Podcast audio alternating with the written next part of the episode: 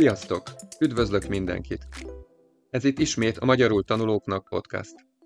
Jó szórakozást és stresszmentes tanulást a www.patreon.com per csőszapa 72 oldalon található feladatok elvégzése során is.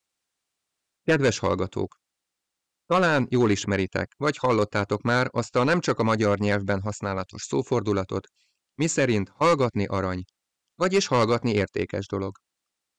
A közmondás teljes formája, beszélni ezüst, hallgatni arany, melynek eredetéről sokfélét lehet olvasni, de mindenképp azt jelenti, hogy vannak helyzetek, amikor bölcsebb vagy észszerűbb dolog nem beszélni, megszólalni, fecsegni.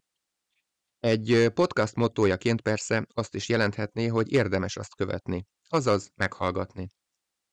Ezzel el is érkeztünk mai témánkhoz, az azonos alakú, illetve több jelentésű szavakhoz, melyekben a magyar nyelv igazán gazdag. Olyan szavakról van itt szó, amelyeknek több jelentése is lehet. Ezek között a jelentések között az azonos alakú szavak esetében nincs összefüggés, míg a több jelentésű szavaknál van, még ha elsőre nem is mindig egyértelmű. Klasszikus példája az azonos alakú szavaknak a nyúl, mint kinyújtja a kezét, vagy nyuszi. Több jelentésű szó a zebra, mint csíkos patás állat, vagy gyalogátkelőhely az úttestem. De maradjunk a hallgatásnál. Egy egyetemista, aki a jogi egyetemre jár, tehát jogot hallgat, jól teszi, ha a szemináriumokon való részvétel mellett előadásokat is hallgat, azaz bejár órákra. Ha viszont szóbeli vizsgára kerül a sor, bizony nem célszerű, ha hallgat, vagyis egy szót sem szól. De hallgatni nem csak a fülünkkel vagy a szánkkal tudunk, hanem viselkedésünkkel is. Aki hallgat egy jó tanácsra, az megfogadja azt. Ki pedig egy kínos helyzetben vagy egy kellemetlen emberrel szemben hallgat, az eltűri azt, nem lázad ellene. A magyar nyelvre egyébként, például a németre is szintén oly jellemző igekötőkkel, úgynevezett prefixumokkal tovább árnyalhatjuk, vagy akár meg is változtathatjuk egy ige, vagy az abból képzett főnév jelentését.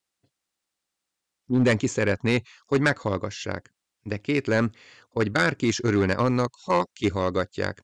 Tehát faggatják, módszeresen kérdezgetik, vagy a tudta nélkül titokban hallgatják, amit mond. Ha utóbbi technikai eszközökkel történik, az már lehallgatásnak minősül. A szóösszetételek, vagyis összetett, tehát több szóból álló szavak is módosíthatják a jelentést.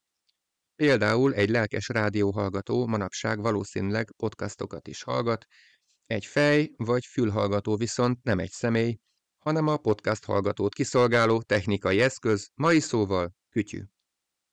A nyelvtanulásban, illetve a nyelvek közötti közvetítésben, azaz fordításban, tolmácsolásban a fenti jelenségek persze külön odafigyelést, óvatosságot követelnek meg, hiszen ezeknek a szavaknak a más nyelvekben való megfelelői rendszerint egymástól teljesen eltérő szavak. Ezért nehéz, vagy sokszor akár lehetetlen átültetni más nyelvekbe az azonos alakúságon, vagy több jelentésűségen. Ezt kimondani nekem is bravúr, tehát ezen a nyelvi leleményességen alapuló szóvicceket. Jó példa erre a talán sokak számára ismerős párbeszéd fiú és lány között. Lány. Miért hallgatsz? Fiú. Mert olyan gyönyörű a hangod. Remélem, a mai adásról is azt gondoljátok, hogy hallgatni arany. Mára ennyi volt, kedves hallgatók. Magyarul tanulóknak készített Patreon felületen megtalálod a szöveg átiratát, hozzátartozó feladatokat és megoldásokat is. Ezeket WordWall-ban készítettem el, és szerintem elég a legelső típusban megcsinálni mindegyiket.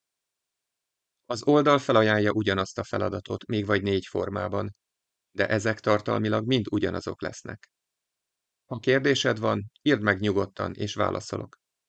Ha teheted, kérlek támogasd a munkámat. Viszont hallásra! Sziasztok!